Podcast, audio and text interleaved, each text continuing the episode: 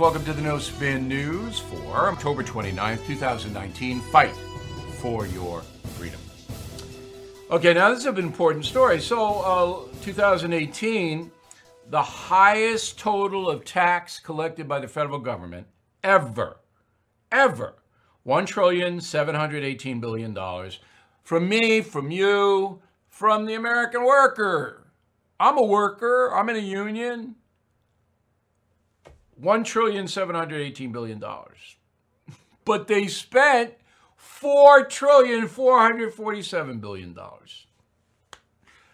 It's, unbelievable. So you add another three trillion dollars to the national debt. Now, President Trump doesn't care about any of this. He wants to get reelected. Maybe in his second term he will. Maybe. But, you know, he wants to keep the train on the tracks. And the Democrats say, well, you know, we'll shut the government down if you don't give us all the spending, but you got to stop it. So, Department of Health and Human Services spent the most money, one trillion two hundred thirteen thousand. That's got to be cut back. Got to be cut back. All right. Social Security spent one trillion one hundred one billion. Department of Defense six hundred fifty-three billion. All that's got to be cut. Now, how you do the Social Security thing is you raise the age not for people who are participating now, but for under 50s. All right. So if you're an American under 50 years old, Social Security age will be raised. Um, that'll be a start to it. Um, but, you know, this is just wildly out of control. And the Democrats would add, what, 90 trillion more in spending? So the whole economy would collapse. People don't understand if you vote for uh, Bernie Sanders or Elizabeth Warren, if you support them, um, the economy's going to collapse if they ever got power. And you know, you're going to be paying five, six dollars for a gallon of gas. Heat in your house going to triple. You want that? All right. Medicare for All, um, according to a study by the Committee for a Responsible Federal Budget, good. That's a nonpartisan watchdog group. Says you can't you can't afford it, no matter how much you tax the wealthy in America. In order to afford Medicare for all in this country of 330 million, you'd have to have a 32% payroll tax, 32%, added onto whatever your income tax rate. 25% income surtax. So I pay what, 35% of my so we go up to 60. And then a value added tax on everything we buy of 42%. So everybody be bankrupt. The whole country be bankrupt. Everybody. Medicare for all. Those are the numbers. There you go. Now, all of this, of course, divides Americans, right? So, you know, when Warren and, and Sanders and Buttigieg and Biden go around and get people, yay, yay, yay. But Biden, by the way, wouldn't do any of that. So just keep that in mind. And that's why the far left doesn't like Biden and the New York Times, Washington Post. They don't like because they know he wouldn't do it. Biden gets elected president, not going to do anything. He's going to sit there. Um, the others want to disrupt the whole system. So it used to be um, I enjoy debating, and you saw me on Fox News. Um, I uh, interviewed Bill Clinton a couple of times. I interviewed Barack Obama three times. I interviewed Hillary Clinton. I interviewed every Democrat you can think of, everyone. And I enjoyed it. And it was a back and a forth, a rational discussion. But now I don't think I could do that. I don't think I could have a rational discussion with Elizabeth Warren or Kamala Harris. I just could don't I can't have in my personal life if I'm in a position where somebody comes up to me and says, "Well, I'm a Elizabeth Warren supporter." Well, I'm curious about why, and, and then I ask certain questions. But I don't debate. I don't try to persuade the person that she or he is wrong in supporting uh, Senator Warren because it's useless to do that. In my opinion, anyone who would throw in with the socialists is so far away from my way of thinking that there's never going to be a detente, ever. Now, I don't hate those people. I think that they are misguided, and I certainly think the candidates are dangerous. So if you're supporting a dangerous candidate, you know, I, I don't really have a lot to say to you.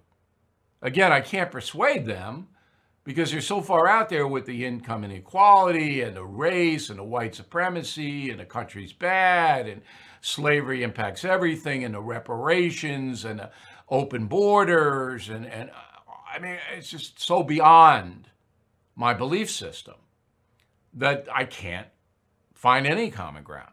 That didn't used to happen to me. And you guys know it. I mean, you saw it. Oh, oh just Google me and any Democrat, and it'll pop up and you'll see the interaction. You are listening to a free excerpt from BillO'Reilly.com's No Spin News broadcast, where you can actually see me. We'll be right back after this message. At Qualcomm, we believe in staying connected, and you can see us wherever 5G is helping transform telemedicine, supporting remote education, and powering mobile PCs. The invention age is here. Learn more at qualcomm.com/inventionage. Kamala Harris uh, not doing well, 5% in the polls. Uh, campaign is moribund, not going to get anything. I said she might be considered VP, maybe. But now uh, Senator Harris is saying, well, she knows the reason why she's not doing so well. Go. I have also started to um, perhaps be more candid, talking about what I describe and what I believe to be the elephant in the room about my campaign. What is that? Electability.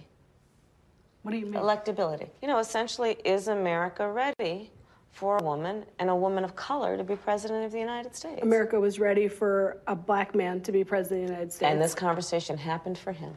There is a lack of ability or a difficult, a difficulty in imagining that someone who we have never seen can do a job that has been done, you know, 45 times by someone who is not that person.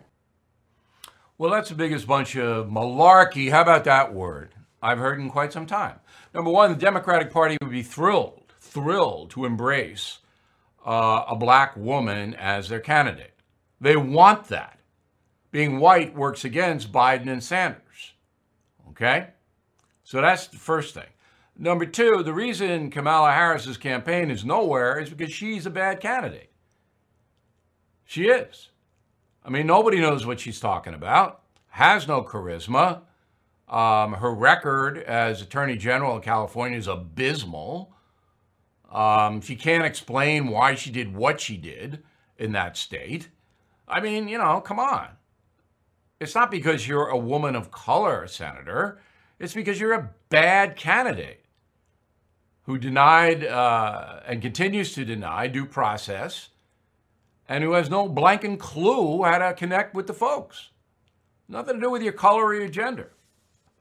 You are listening to a free excerpt from BillO'Reilly.com's No Spin News broadcast, where you can actually see me. We'll be right back after this message. Okay, the mail. Uh, let's go to Greg on the message board. And by the way, uh, the message boards are really lively. You guys should go in there, and if you want to have some fun, constructive fun, and learn stuff. If a Democrat wins, do you see the Republicans attacking that person like the left does now to Trump? Uh, I see it's a Barack Obama thing. When uh, President Obama was in office, talk radio ripped him up pretty much on a daily basis. that's probably what would happen.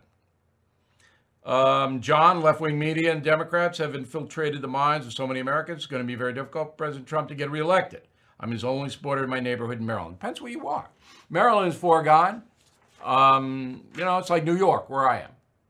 New York, they could, you know, they could run Jeffrey Dahmer on the Democratic side who'd win. It's just ridiculous. And Maryland's the same way. But in the heartland, in the far west, in the upper Midwest, Donald Trump's uh, pretty popular. Linda, concierge member, lots of concierge members, which I tell you, Bill, I'm reading The United States Trump. I can hardly put it down. This is a great book, and I'm glad I invested in it. I've read almost everything you've written. Keep up the good work. I'm glad you're enjoying The United States of Trump, Linda. We uh, are um, in the marketplace now about five weeks. So we want everybody to uh, think about gift giving that book. The more people that read it, the better for the country. And, um, you know, if you become a concierge member, you get the book free or a premium member. So those are good gifts. And then you get free books and you can do the math on it. See you tomorrow.